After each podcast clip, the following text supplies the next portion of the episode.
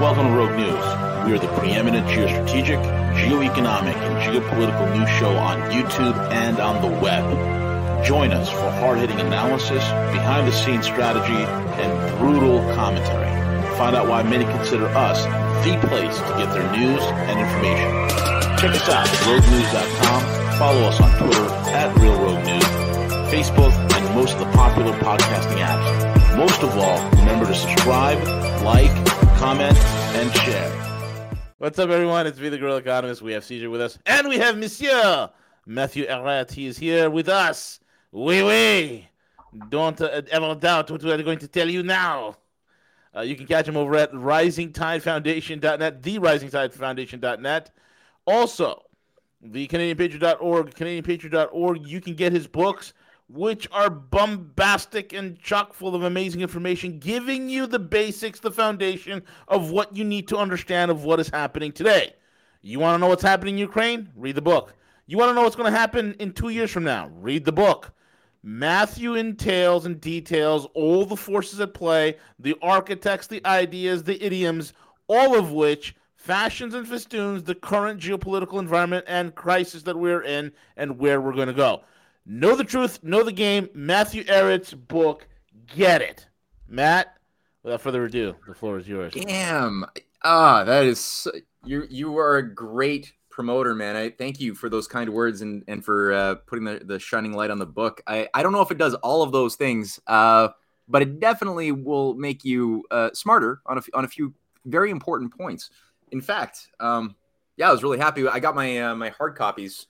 Um, oh damn, I'm, my screen is all uh, um, Blurry. pixelated, eh? blurry. Um, let me disable and re-enable. Eh, It doesn't do anything. So I was going to show a picture of this book with Benjamin Franklin. Oh, is that the Uh, third volume? yeah, the third volume is here, but Hold it up unfortunately, it's all, close. it's all fuzzy. Oh, you can get it. No, no, you can see good. The birth of My a camera is Asian- myopic. What is it? Huh. Oh, Eurasian Manifest. That's- Yo, dude, when is that bad boy coming out? It's out. It's now officially out. It's ready. It's available. I'm 400 buying page it. behemoth. So it's it's it completes the sort of trilogy. I'm really happy.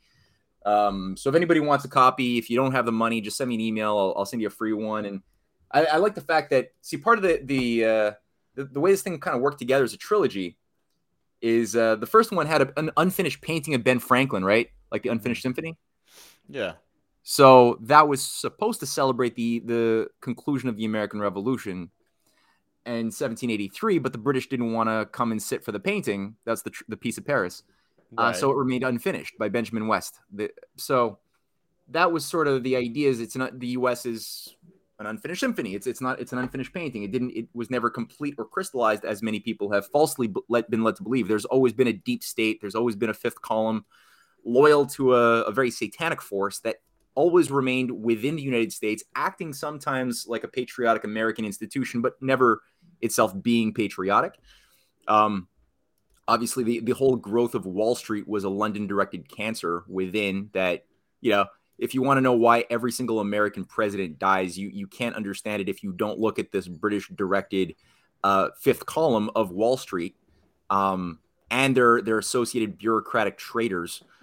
It, it won't make any sense. So, that's where that one came from. Then the, the second volume has the uh, open versus closed systems with JFK JFK's big new and a bunch of a big explosion. Oh, Ziggy. Ziggy, Ziggy. You know, his his, his son is the uh, ambassador to Poland, eh? Yeah. I didn't know that. It was, Yeah. it's messed up.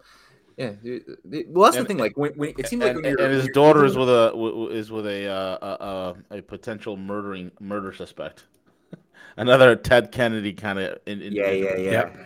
It's weird. Eh? Like as soon as you're you're evil and sociopathic enough, you're endowed with a, a Magical ability abilities and- dynasty for your kids to Oh, also yeah. be little sociopathic uh, prostitutes for the empire. It's, Mhm. I don't know whether you're, you're doing them a favor or not. No, you're actually condemning your kids. Like that's the that's the, the thing that blows my mind, right? The oligarchy, they actually really want to have these little dynasties for after they die for something for their kids and grandkids to also be a part of, as far as like house slaves, upper level management. But you're condemning your entire, you know, all of your unborn kids to a life where they they are just these brutal, self brutalizing anti humanists who are like these little Igors essentially with with yachts, but uh, nothing more than that. It's disgusting. It's filthy. And this is what Putin as well. He uh, he really intervened on this quite, and he's he is currently intervening on this in a series of speeches. So is Glaziev of the Russian Fifth Columns. Um, oh, good. You know, and and we read some of the one of the more recent speeches, but uh, I one of the points that Glaziev just made uh, yesterday in an in an op-ed is that uh, he went through the different techniques being deployed right now by the oligarchy to try to disrupt Russia through, you know, obviously everything going on in Ukraine. Everybody knows about that. Economic sanctions, which are are doing a certain amount of damage still. You know, I, I mean, Russia is is doing well in the sense that they have China, they have the whole Eurasian alliance, but it's still hurting. Um, but he made the point as well that that struck me. The way he said it um, is a concern that you know um, they the oligarchy by having confiscated a lot of the property, the yachts, the mansions of the uh, enemies of Putin, these Russian oligarchs who are living in sanctuary in Florida, New York, and London.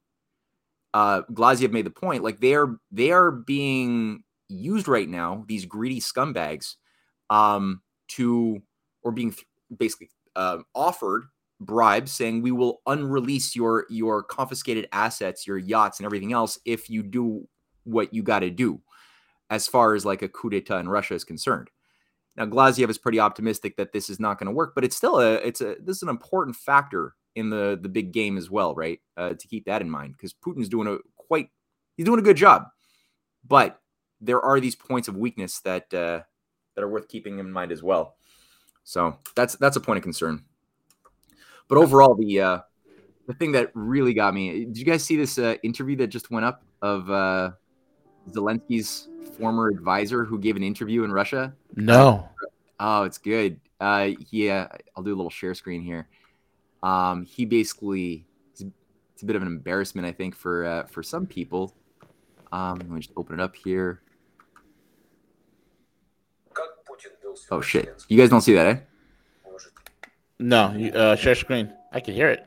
Oh, okay, I got it. Sure. All right, see that guy? You see Yes. Andrei uh, Bogdan? Okay. Yes. He's the former, as it says, head presidential administration of, of Ukraine, the, the advisor to uh, Zelensky up until 2020. And uh, it's short 36 second piece, but he basically just blew the whistle because everybody is obviously glorifying Zelensky as the, the modern Martin Luther King Jr. Um, and it's the Russians who are, you know, holding back all diplomatic, peaceful channels uh, to end this conflict. No, he literally just, well, you gotta just hear him.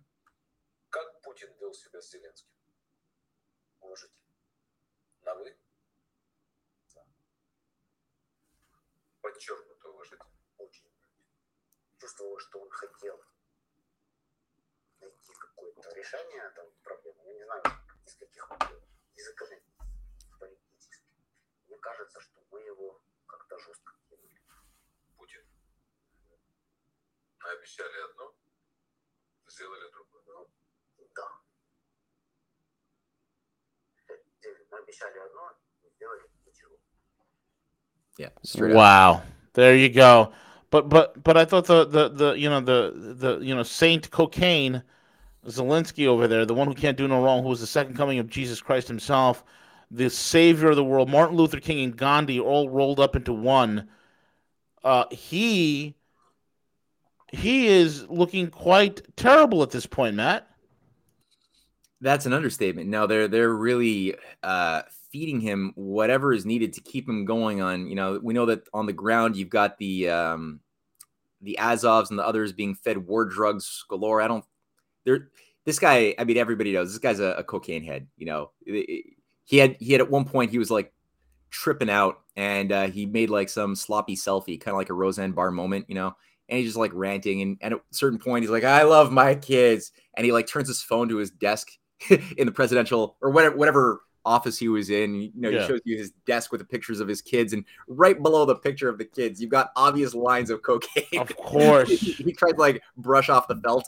Couldn't do it. Just terrible. Yeah.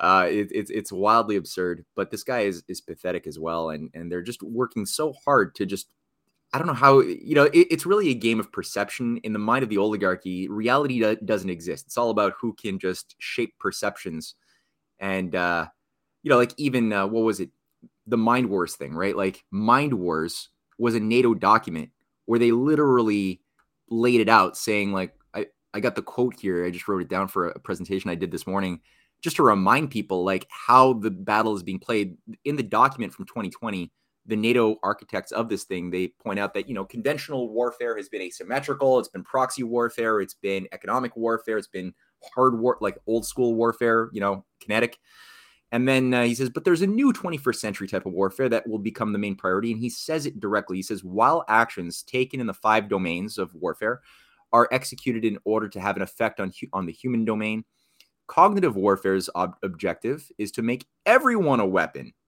And qu- questions like, is he talking about Americans? He's talking about Russians? He's talking about Chinese people? What's he? He's talking about everybody, right? Uh, this is what this is what NATO is talking about. It's making everybody a weapon. The brain will be the battlefield of the 21st century. Humans are the contested domain. Future conflicts will likely occur amongst the people digitally first and then physically thereafter in proximity to hubs of political and economic power um the human the human right it's the way they, they speak like uh like they're like they're not really human they're they're looking at these weird things called humans that we have to uh manipulate the human is very often the main vulnerability and it should be acknowledged in order to protect NATO's human capital but also to be able to benefit from our adversaries vulnerabilities the objective of cognitive warfare is to harm societies and not only the military that's that's a direct quote. I didn't I did not make that up. We are human resources. Yeah. You know, you want to really nosedive into that, right? If you want to yeah. do a deep dive. Mm.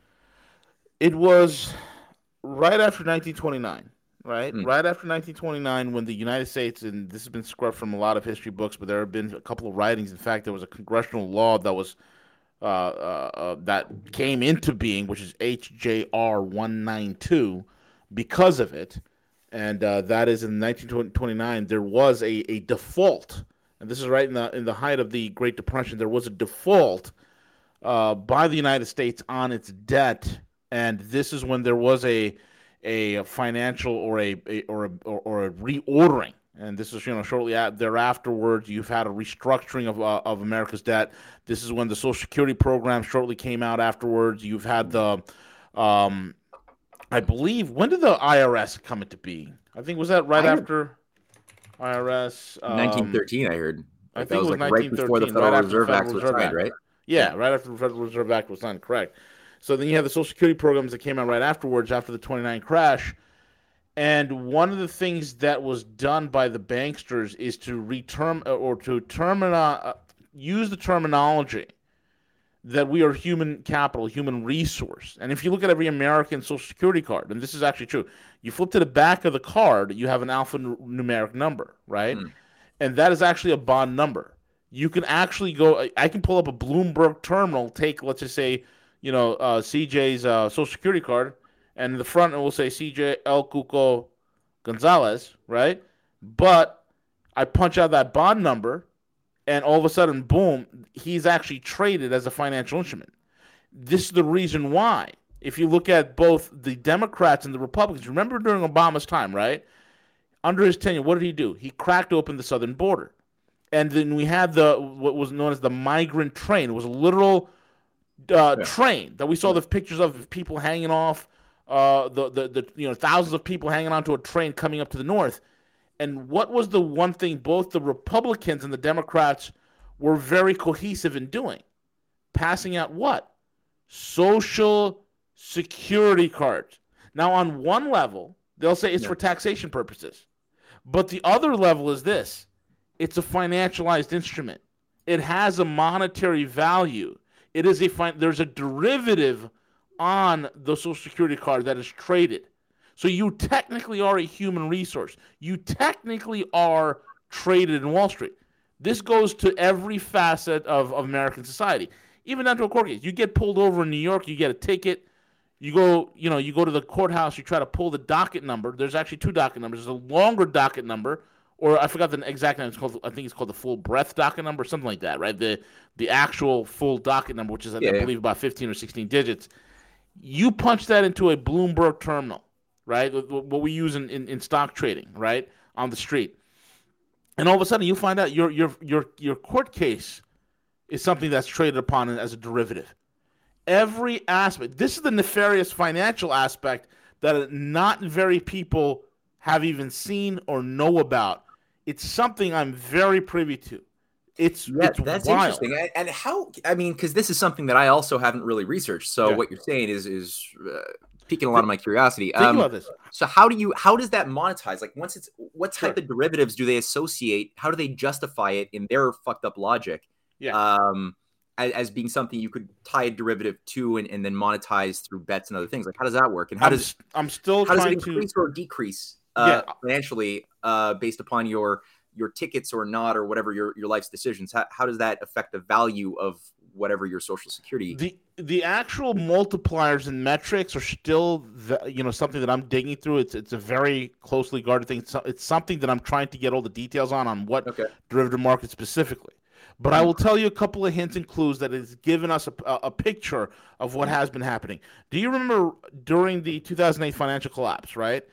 And if you remember back in 2012, 2013, and I, you know, back then I actually uh, came out with the warning that there's going to be there's going to be hit teams in operation in Wall Street, that you know bankers are going to get start getting killed, and they're going to start you know um, calling it a suicide, right? And shortly thereafter, I was infamous of this. Bloomberg, Bloomberg Vision actually did a hit piece on me, calling me crazy for saying it, right? So that's that's how you know this. So mm-hmm, as soon as I went with my warning in November, uh, November 2012, and again in January of 2013 on no less a Canadian radio show, okay, um, I put out that warning, and th- then soon thereafter, I believe it was Gabriel Magee that was thrown to his death from the 33rd floor on JP Morgan's headquarters in London, in the city of London. Then, uh, right after that, uh, Ryan, Jesus Christ, I forgot, his name. Ryan, uh, Ryan King. I forgot what his actual last name was, but this guy named Ryan. JP Morgan's head of trading in New York City was also killed. He was 36 years old, died mysteriously from a heart attack in his room. Now, the funny thing is this one thing that I know from working on the street is this New York and London always talks. Who was Gabriel Magee? Well, he was the head of trading and he was the head of IT. Who was Ryan? Ryan was the st- was the head of uh, trading, was the he- head of IT. So Gabriel and Ryan know each other. Gabriel and, uh, and Ryan know all the trades. What was happening in 2013 that was so egregious, that was so sideways, that it was bringing a lot of heat? The London Lilibor? LIBOR was one of them. This is the precursor to LIBOR. And this is how it affects LIBOR. Oh, man, I'm, I'm seeing a lot of shit right now. Here we go. Do you remember the London whale trade? Right? yeah yeah yeah London Wait. whale. The famous trader. Who, oh, his, na- his name escapes me at the moment. I know the guy. Yeah. Um, his trade, when JP Morgan was bragging that they've had over 360 some odd days with no trading losses, then the London whale trade happened and the trade went sideways. Okay. And that London, oh, I'll tell you that, that trade that went sideways, London whale, uh, yeah, here we go. London whale at JP Morgan. That at that time they said, oh, it's only you know, it's only a, a one billion dollar trading loss, right? Then one billion dollar known uh, became you know six point two billion, right? And then six point two billion became twenty one point three uh. And I said, listen, this trading loss is north of one hundred and twenty billion, okay? And that uh, uh, uh, that's the name, Bruno Iksil. That's the London whale. The uh, the trading loss is north of 120 billion. Most of it was on Chinese gold, was the underlying asset that was held by the Bank of England, that was derivatized and traded on what market? Well, the IDEN 9 derivative market. Now, here's the funny thing the IDEN 9, the IDEN 9 derivative market, is intimately connected to LIBOR. It is one of the ways that they were they were uh, um, uh, um, doing all sorts of leverage trade based upon LIBOR contracts that were also thrown into the IDEN 9 interest rate swap market. In other words, what this all means they're in pla- artificial Hmm. Yeah. What's so just just, just a quick so on, on LIBOR, if I if I recall, it was the the interest rates that were kind of being manipulated to make them appear one way, whereas and, and there was like slight variations Bingo. that were inducing bingo, eight hundred trillion. dollars of, of laundering and, and Eight hundred trillion dollars worth of, of of loans, but because they're Yeah. pegging the interest rate. That's Right. oh man, I'm getting deep here. Whew. All right, I might get a phone call later tonight, but here we go. So the uh, the LIBOR was just one aspect of it, and that was that affected eight hundred and tri- eight hundred trillion dollars worth of lending globally. Mm. But that was peanuts. The bigger, oh my, the bigger play, and if you wonder why, the derivative market was 1.4 quadrillion dollars. If you wonder why that out of that 1.4 quadrillion dollars, that 80% of it was just in interest rate swaps. What were they interest rate swapping? What was the underlying uh, derivative, the underlying asset, right? Really, the underlying asset that all the derivatives on IR swaps are ba- based out of. They were betting on those rate agreements that they were doing on LIBOR, completely illegal, creating trillions and quadrillions of dollars of churn daily. Okay, money created out of thin air, hmm. false profits three, created out of thin air that is Yeah. pretty much dark money. Okay, that's what they were doing. But while they were doing this, this creates all sorts of reverberations in the physical capital markets. Why was it that during this time that all of a sudden you you have all this trading happening with derivatives and, and, and all the stimulus and people couldn't figure out why with all the stimulus with all this quote unquote lending going on why was capital malformation occurring? Why was there capital destruction occurring? Why was there money velocity going tepid? Hmm. It, it, it's a, it's you're talking about the greatest parasitic drain occurring on a monetary system caused by this. This was the monster that they've been cooking up under the thing, and this is why the West is in a lot of trouble, right? And because mm-hmm. all of it is financialized, all of it is derivatized, and this is ties into what Green New Deal and carbon credits.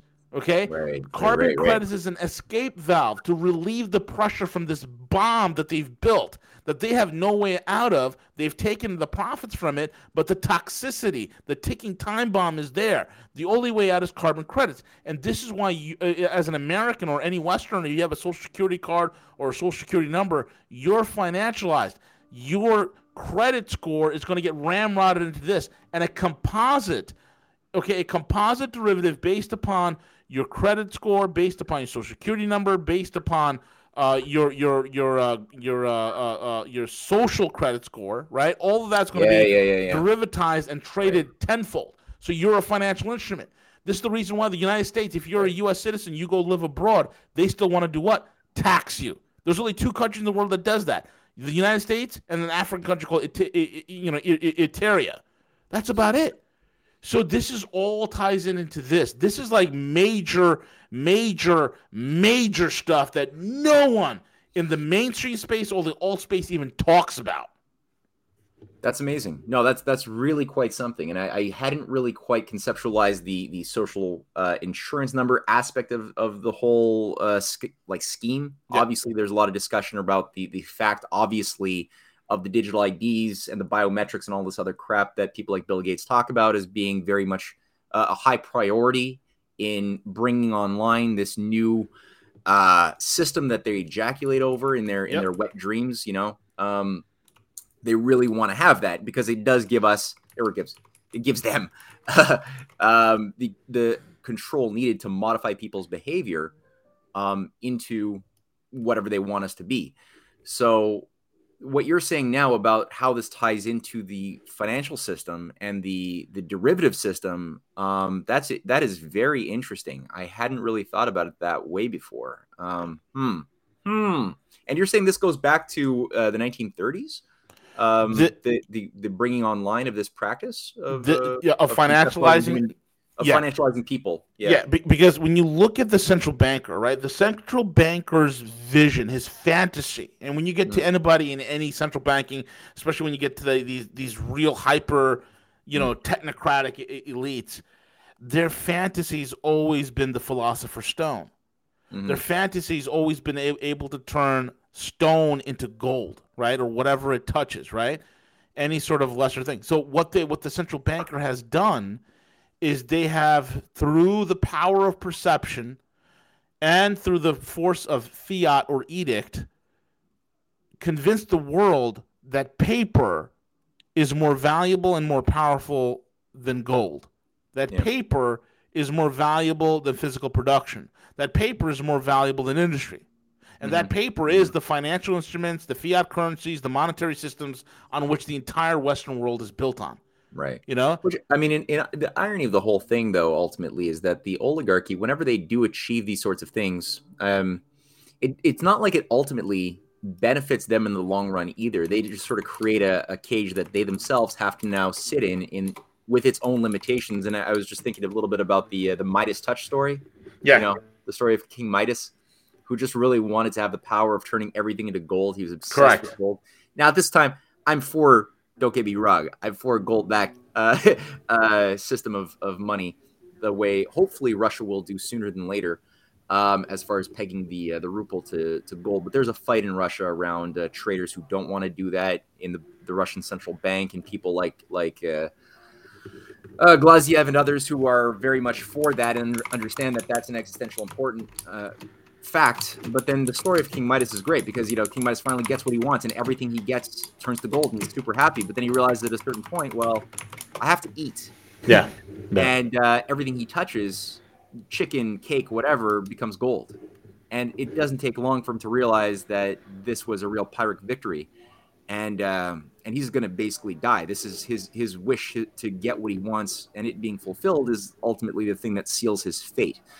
Um, it's kind of like that for the oligarchy too, right? I mean, I, you look at what they if they get this Green New Deal system, if they wire the whole structure of, of value onto activity, which is going to reduce the capacity to sustain um, civilization, you know, down to their computer models. I think they want a billion, maybe two billion, as far as their computer models uh, say that that's what's sustainable.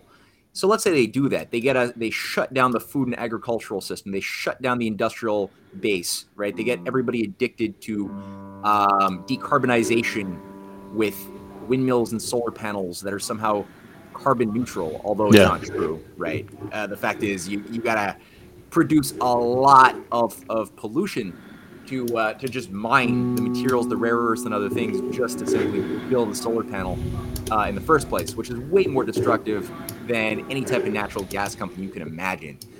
Um, the other thing too is like let's say they, they then all of a sudden create assets like the, these weird green assets for ecosystems yeah oh, this is what you're getting at here on the on the screen. Exactly. Let's say now they have a new type of asset class that allows you to then say, okay, this ecosystem with its level of biodiversity is going to be worth this amount of money that we can then like insure, insure trade, and uh, and this is what they're already doing. Yeah. So let's say they do that, and everything then becomes untouchable, or all of the parts of the world, what is it, 30 30, right? 30% of the world's surface is going to be untouchable uh, within by 2030.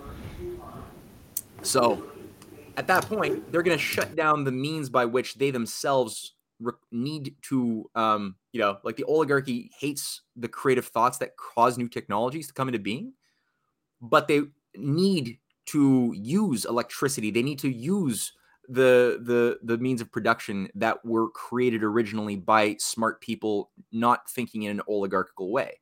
So then without that without that they themselves end up atrophying as well just like the Roman Empire did when it finally achieved what it wanted and and ultimately the last couple hundred years was just them decaying and decaying and and then parasitically fighting each other. So families were backstabbing other ruling families when when scarcity got like higher and higher over generations in the Ro- Roman Imperium um to the point that they just dis like they were looted and destroyed by finally Visigoths and Vandals and Huns uh that were more than happy just to like you know do a rampage. Yep, that and that It's and it's the same thing. It's like there's a point when these guys think that they're literally the most dangerous that could ha- the most dangerous thing that can happen to elites of a country or a civilization Mhm. is for them to start believing their own BS. And they've and the problem with the Western oligarchs and the Western elites, they believe their own BS. They believe that they can manage and control chaos.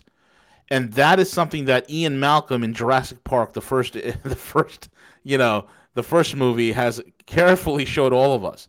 You cannot control chaos. You know? Chaos is is is is uncontrollable.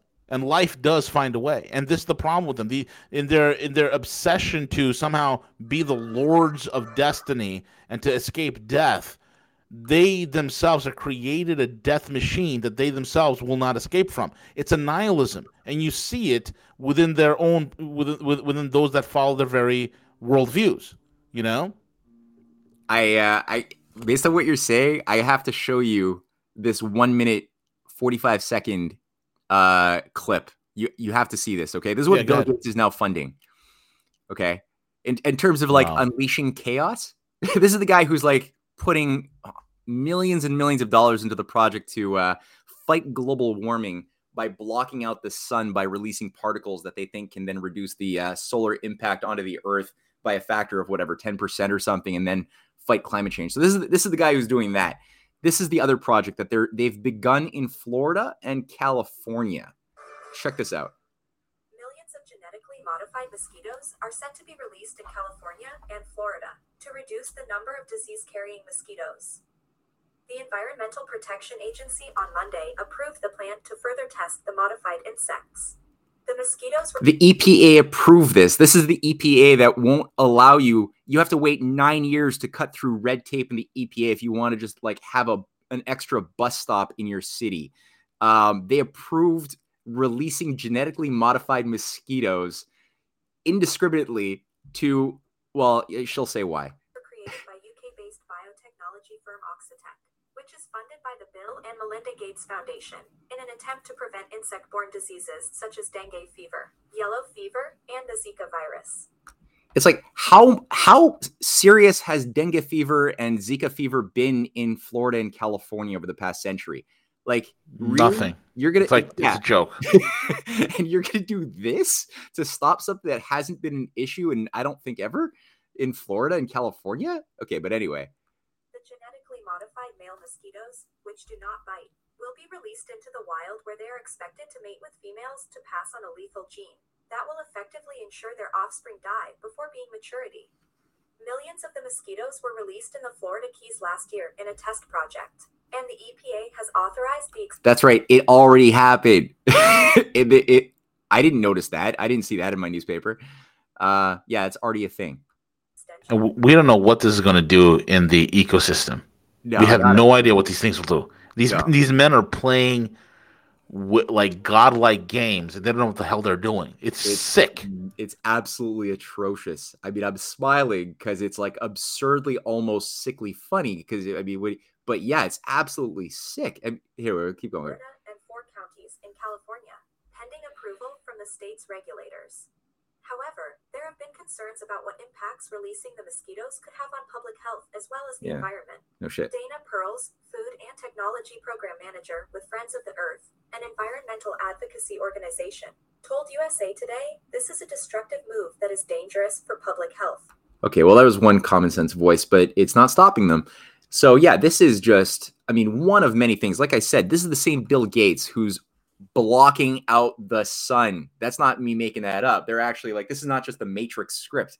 Not that. Not that they want like the whole sun to be shut down, but they actually think, according to their computer equations, that it's a good idea and that it's viable to spray aerosols um, with, I think, some form of light carbon that will cause the reflection of the sun's rays before they like enter into the atmosphere and that thus reduce like 5 to 10% of the overall mean heat like average heating of the earth by 2050 by doing this every single day um like no no consistency with themselves because for the past 30 40 years the whole argument has been to be good and eco-friendly is to be sustainable meaning respect nature uh, as you see it, even if that means shutting down infrastructure, shutting down things that would otherwise alleviate human beings from poverty, right? And and and uh, and scarcity. If that means making people suffer, you do it because nature is pristine. It's a, it's a sacred balance. And here you go with these people actually pushing to release mosquitoes to fu- fundamentally. Is it just mosquitoes? Is that all you're going to do? You're going to like remove the mosquitoes and then nothing else changes in the ecosystem? I'm not I'm not against modifying the ecosystems. I'm not against that. I don't believe in fixed ecosystems. I think we can make ecosystems better or worse depending on the wisdom or folly of the ideas we put into action. Right? I think you can green a desert and have more biodiversity. I don't think a desert is a natural thing. And uh, oh my God, who just V or CJ? Who just shared that screen? What is this? C- CJ's uh, link right there. Researchers turn mosquitoes into flying vaccinators. Here's a study to file under unworkable but very cool. A group, a group of Japanese researchers, because they're a bunch of patsies and lapdogs of, of Western oligarchs, uh, has developed a mosquito that spreads Oh. vaccines instead of disease.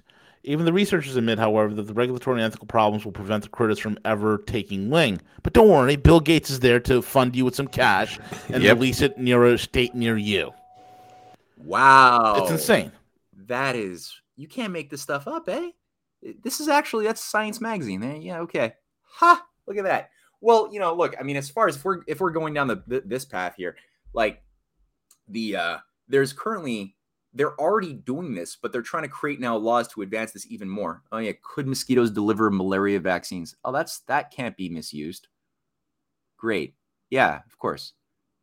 Of course, they're thinking on these terms. Bill Naturally. Gates cares about us. Yeah. Wow. Wow. Yeah.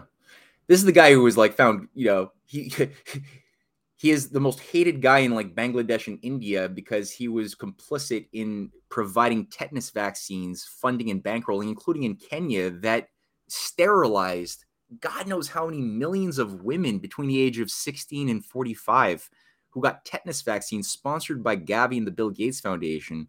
Um, which simply accidentally just mistook one of the important molecules inside their body that is important for placental formation and just killed that instead.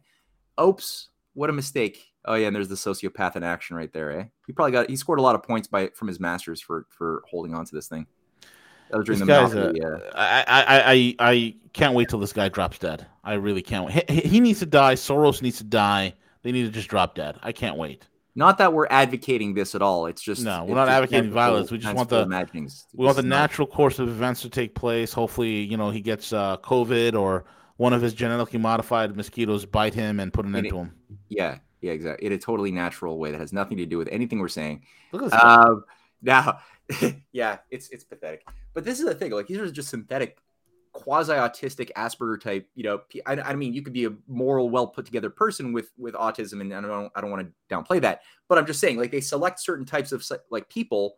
Um, whether it was Isaac Newton back in the day, autistic Isaac Newton, um, who had just not a developed sense of self identity. There, like his ability to self reflect in a in a way that has your humility tied to your identity, and that's just it's inhibited in certain types of of people.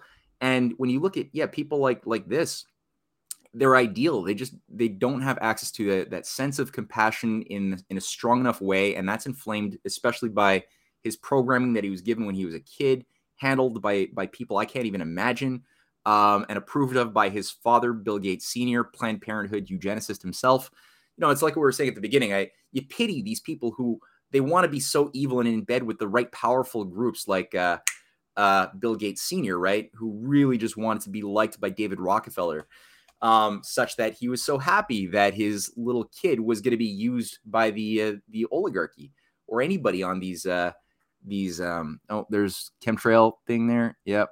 Well that's another thing right? So you got weather modification things all sorts of weird things that have been used which demonstrate that the the actual oligarchy doesn't adhere to their own principles right? The idea of, of respecting nature is really just for the plebes uh not for themselves. That's why you also you know you have things like um um i guess what we're, what we're seeing there are all the different uh, planes right? That's the uh yeah, yeah. uh, and what you see like with uh, you know Prince Bernhard or Prince Philip of the Netherlands going on safari killing like endangered species, where these are the guys who co-founded the World Wildlife Fund for Nature, which is supposed to be all about protecting the sacred, pristine, untouchable nature, right? that's the whole point of why these things were somehow brought online. But they have no problem personally going to shoot a white rhino. Uh, you know, they don't care because they don't they don't believe that the laws apply to them. They they believe that laws and, and questions of like virtue are just something to be used as tools to enslave and keep their victims in a shadow cave um, of good obedience.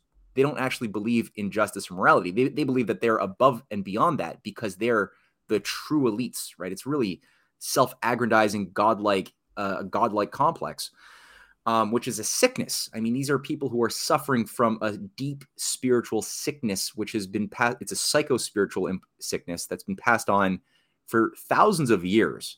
It's something that that humanity has to eventually cure itself of if we're going to be our our true nature.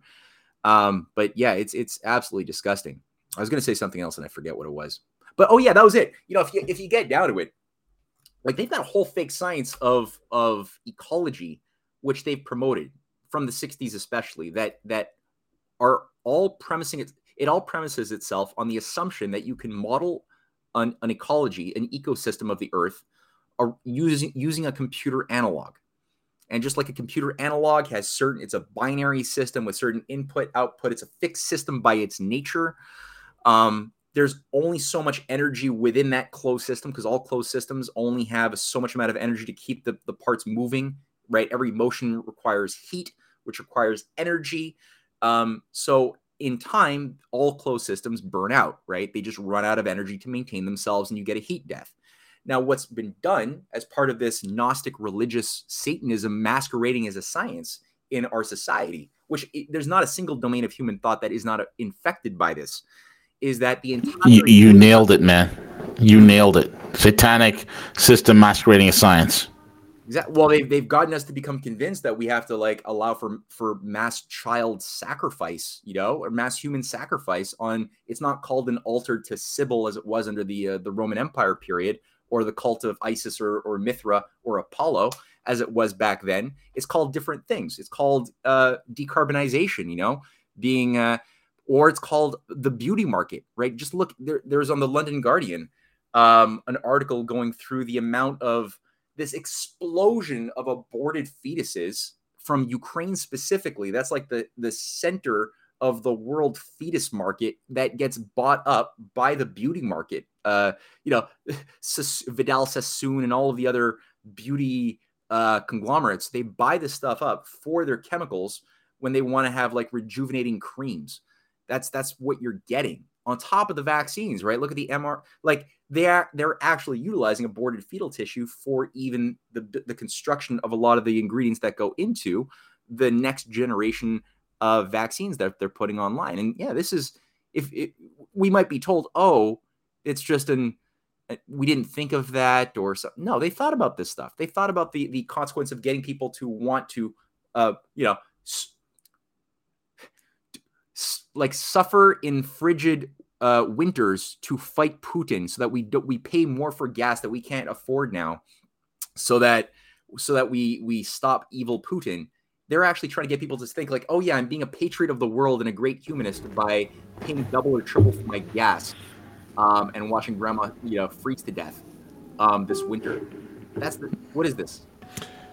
No, no. Since since you went the satanic route, uh, Matthew, okay. I'm not sure how much time that you delved into it in regards to CERN, right? Oh, yeah. And and the um, people have been commenting a lot around the the goal in regards to uh, the admin future, and their goal is to potentially uh, open up portals and open up different things. And this was part of their opening ceremony, which was their satanic ritual into what their goal is with CERN. Yeah. Um, there, there's very good videos that go into detail in regards to the entire opening ceremony, what it meant, what it entails. Uh, but I think it's very dark. I think I, I think it is, and they so and they dark. use. I, I uh, yeah, I watched that too, and uh, that was like yeah, not that long ago. Their opening ceremony was absolutely satanic as hell. This is not from that ceremony though. This is from something else, isn't it? Oh, no, I think okay. I think yeah. no. This is the, the, the opening of the Swiss tunnel. This, yeah, oh yeah, no, no, because the I was thinking the Swiss tunnel, but this is the CERN thing because they're they're they're both evil Swiss satanic uh, ceremonies that opened up. Otherwise, you would think good things, right? Particle accelerator is not intrinsically a bad thing. A, a, a tunnel for rail is not a bad thing. It's a, but here you go. Look at that. That is that is really what they did, eh? Look at that.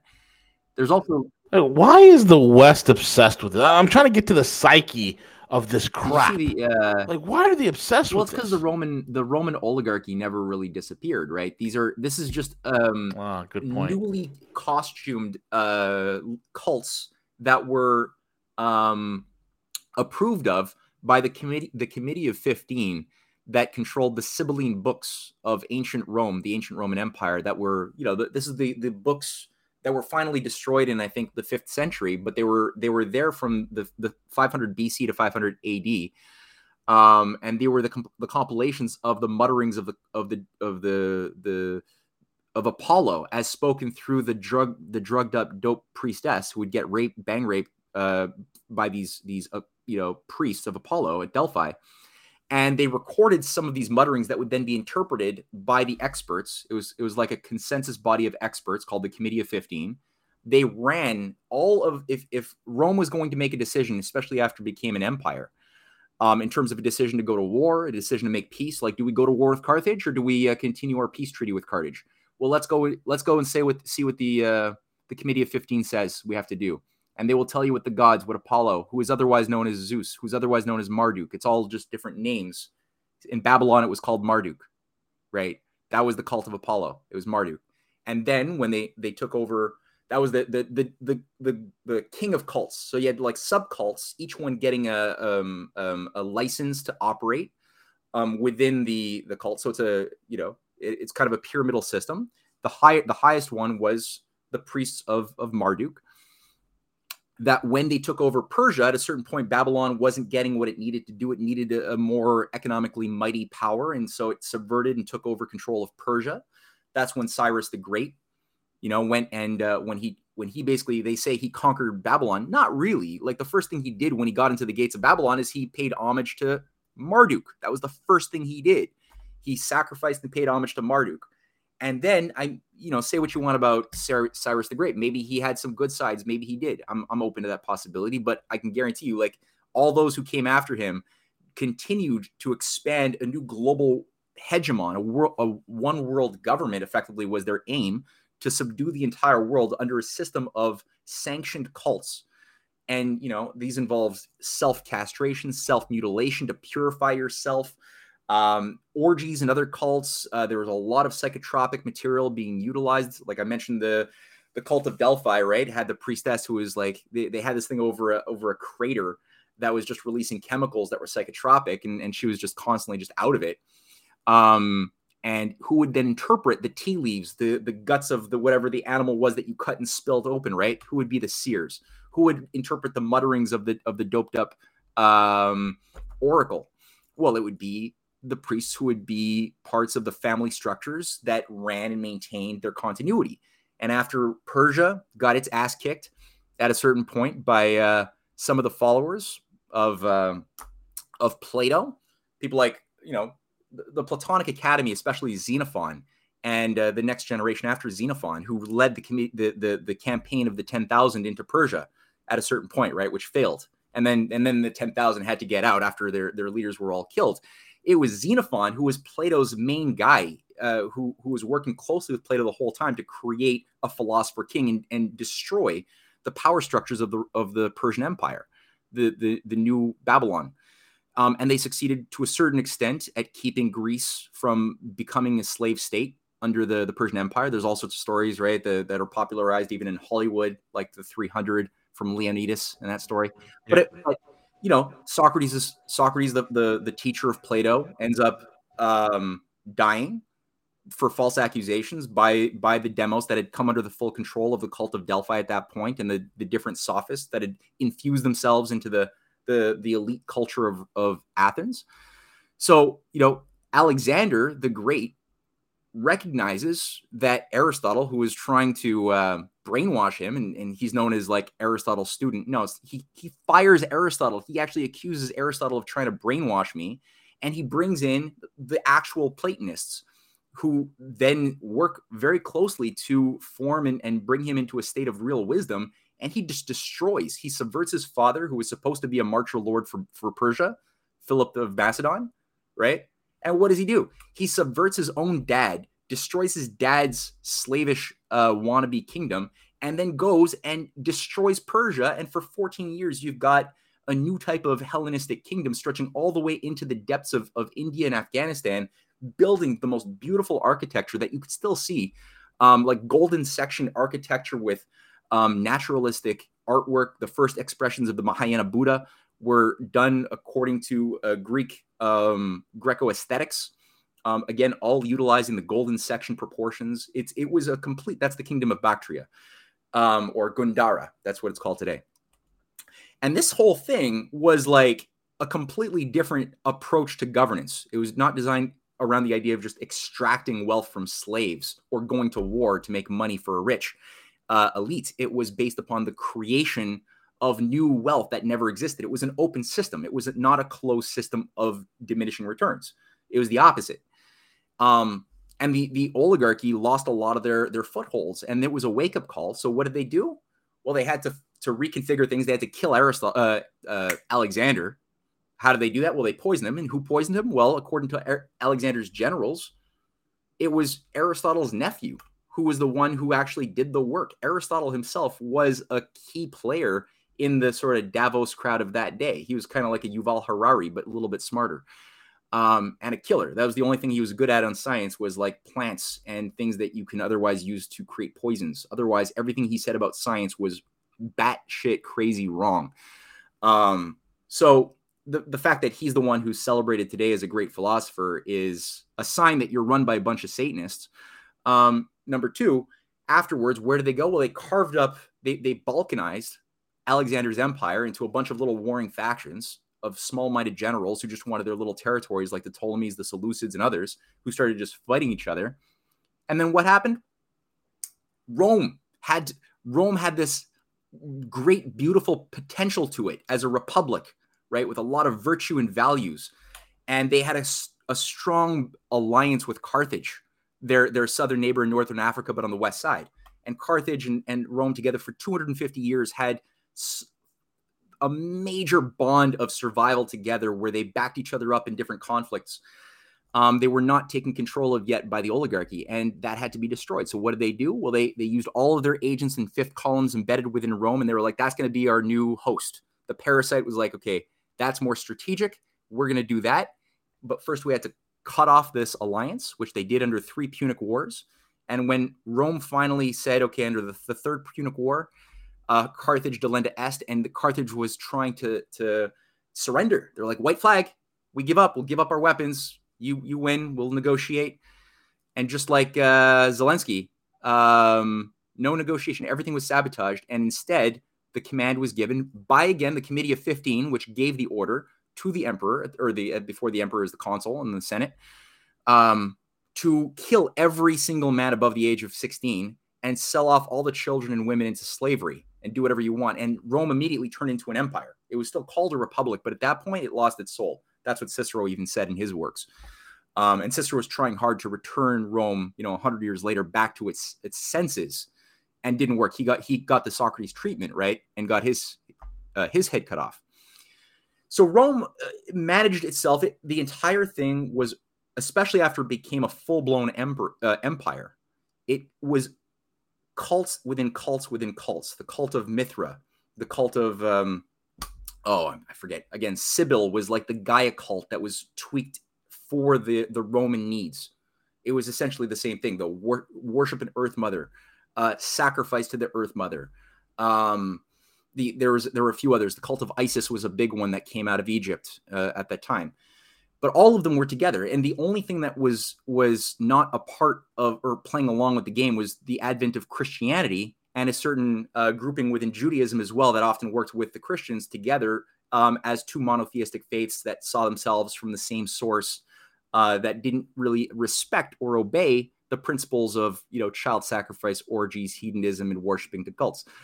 But uh, and that's where that that power just undid. It, it accelerated the undoing of the uh, the system. Um, so you know, this is what the oligarchy's been trying to crush from existence: is the Judeo-Christian worldview, the the Abrahamic faith, anything that that has in in its essence, even including forms of Buddhism, forms of Confucianism, forms of Hinduism, that all enshrine an idea that there is one God.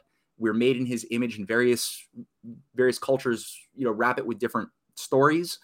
But the idea that you find in all of these great civilizations who are now primarily working together in Eurasia is that no, we are there is a, a lawfulness, a goodness, a beauty in the universe which is in harmony with human beings. Each one of us is made in, in the image and can participate in that process, and laws are validated as good because they do that, or and they're invalidated because they dis- destroy that uh, natural state. So this is this is like why they have these like it, it was more under the surface, I think, the Satanism up until now. But now it's like they're they're just going full blown, right? Like you're just seeing this stuff at, at Olympic ceremonies in London with g- giant, like you've seen the images, right? Of these giant, Oh yeah. uh, scary, 300 meter high uh, puppets holding vaccines, looking like a giant skeleton with little kids in bed, like running. It's around. insane. Yeah. It's insane. And then you got like Pope Francis, like doing shamanistic, uh, Gaia worshiping cult rituals with, uh, you know, different native tribes in the Amazon and bringing in this weird stuff into the Vatican itself, and then trying to say, okay, we have to, we have to bring about a Garden of Eden. And what's what's that idea? Well, to be good, it means to uh, not have made that same mistake that Adam made by eating from the tree of knowledge. So go back to that pristine state of. of Oh, let's all be idiots. yeah, we're all like curled up with lions and stuff, and and and and we're all happily ignorant. Yeah, we're all idiots. We just don't have knowledge. We don't want it. We're just happy being animals, and that's like the uh, the interpretation that this green satanic pope Jesuit has been infusing into Christianity, and, and you have Archbishop uh, Vigano, and you got you got other bishops and cardinals who are Yeah. But as far as like the core is concerned, that's so when, when I hear like like Pope Francis saying this week or just today, oh yeah, I want to meet with uh the, the, the war being pushed by NATO is so bad. Um, we need world peace, and we need to have uh, a, a harmonization of the universal church and a, re, a reunification of the East and Western church, so that he wants to meet with Arch, uh, the the uh, the cardinal uh, uh, uh, Kirill of the uh, the Orthodox Eastern uh, Russian Church. No, no, I don't. I don't think that they trust him, and nor should they, because that's Delphic. He's a lying snake. This is a guy who who who was so dirty during the uh, entire overthrow that occurred in Argentina. He was intimately involved with all the money laundering and dirty dealings of the Vatican Bank Mhm. in Argentina Mhm. during that entire time. He's as dirty as they come. Oh yeah, he is something else. He like oversaw priests who were actually trying to fight uh, this corruption. He oversaw their their murders by the uh, Yep. by the state. Um, like and, no, he's and he's trying to create a church of the poor. No, his i- his whole idea of creating a church of the poor is make everybody poor, Right. and then have them have something that they can believe in. Um, no, this is this is why he's teamed up with the Rothschilds and Lynn Forester de, de Rothschild, right, in creating the Council for Inclusive Capitalism with the Vatican. They got a website um, to, to to moralize, to infuse morality uh, into uh, these multi-billion-dollar um, oligarchs and their activities. It's it's it's all a, it's all a fraud. They don't mean what they're saying. They just want to everything Not that they're all. saying. You got to assume that it's it's designed to uh, hurt and kill Yep. um, innocent people. Absolutely. And it's not even communism. Very well Somebody said. wrote communism. Yeah, kind of, kind of, but it's even like it's even more than that. It's uh, it's like there's there's cap there's communistic structures that they want to use to keep their control systems, but it's really a feudalism. It's it's got to see this as a technocratic Oh, yeah. feudalism Yeah. where nobody owns anything. It's true, and that's an element of, within like communism, but it's it's even more than that. It's it's it's defined because you know there are some communists you'll find historically who end up doing good things against the will Yeah. of the oligarchy because they're more human than their ideology, and they will use the the mechanisms that they see within Marx as as mechanisms that they will politic like use in real politic to uh, do good things, right? Invest in a big infrastructure project. They really want to pull people out of poverty. So it's not the the Marxism, it's not the communism which is accounting for the good that they do. It's the fact that they're human beings, right? First and foremost, uh, who will then do good things based on what they know. Um, but yeah, this thing is really a depopulation oligarchical oligarchical uh, collectivism. You can maybe call it that. Right. You know. Mhm. yeah. Anyway. Unreal. Yep. Matthew Ehret, the man, the myth, the legend himself, the brain trust that you can go to. Get his books. Third volume is out. Go to risingtidefoundation.net as well as CanadianPatriot.org. Also, subscribe to his Substack, substack.com forward slash Matthew Ehret. Go there or be square. Any of the last words, brother? No, that's pretty good. Um, I guess yeah. The one thing I would just say, I, I want people to read the, especially volume three. Um, so if you, if you, I know times are tough. So if people don't have uh, the funds, uh, just shoot me an email at info at risingtidefoundation.net. That's managed by uh, Cynthia um, and uh, my wife, and uh, we'll we'll send you a, a, free copy of the the books. Of course, that's the, our bread and butter. So if you are able to uh, to help out and uh, pick up a copy, either a, a, hard copy on Amazon, or you can you, you know we can sign a copy for you if you send us an email or a PDF. That's always preferable. And uh, otherwise, yeah, that's what you said was great. And with that being said, folks, we are over and out. Uh, tomorrow we'll be back in the morning, 11 a.m., with another episode of Cuss with Gus. Have a good one, guys. All right, bye. Cheers. Ya.